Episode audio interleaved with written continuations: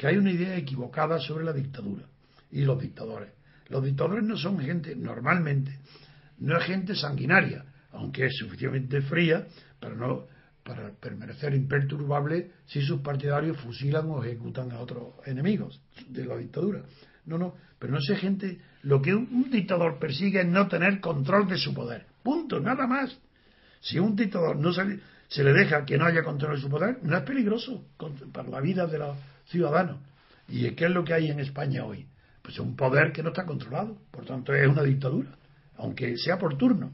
Porque hay una dictadura. Hoy está la dictadura de Rajoy.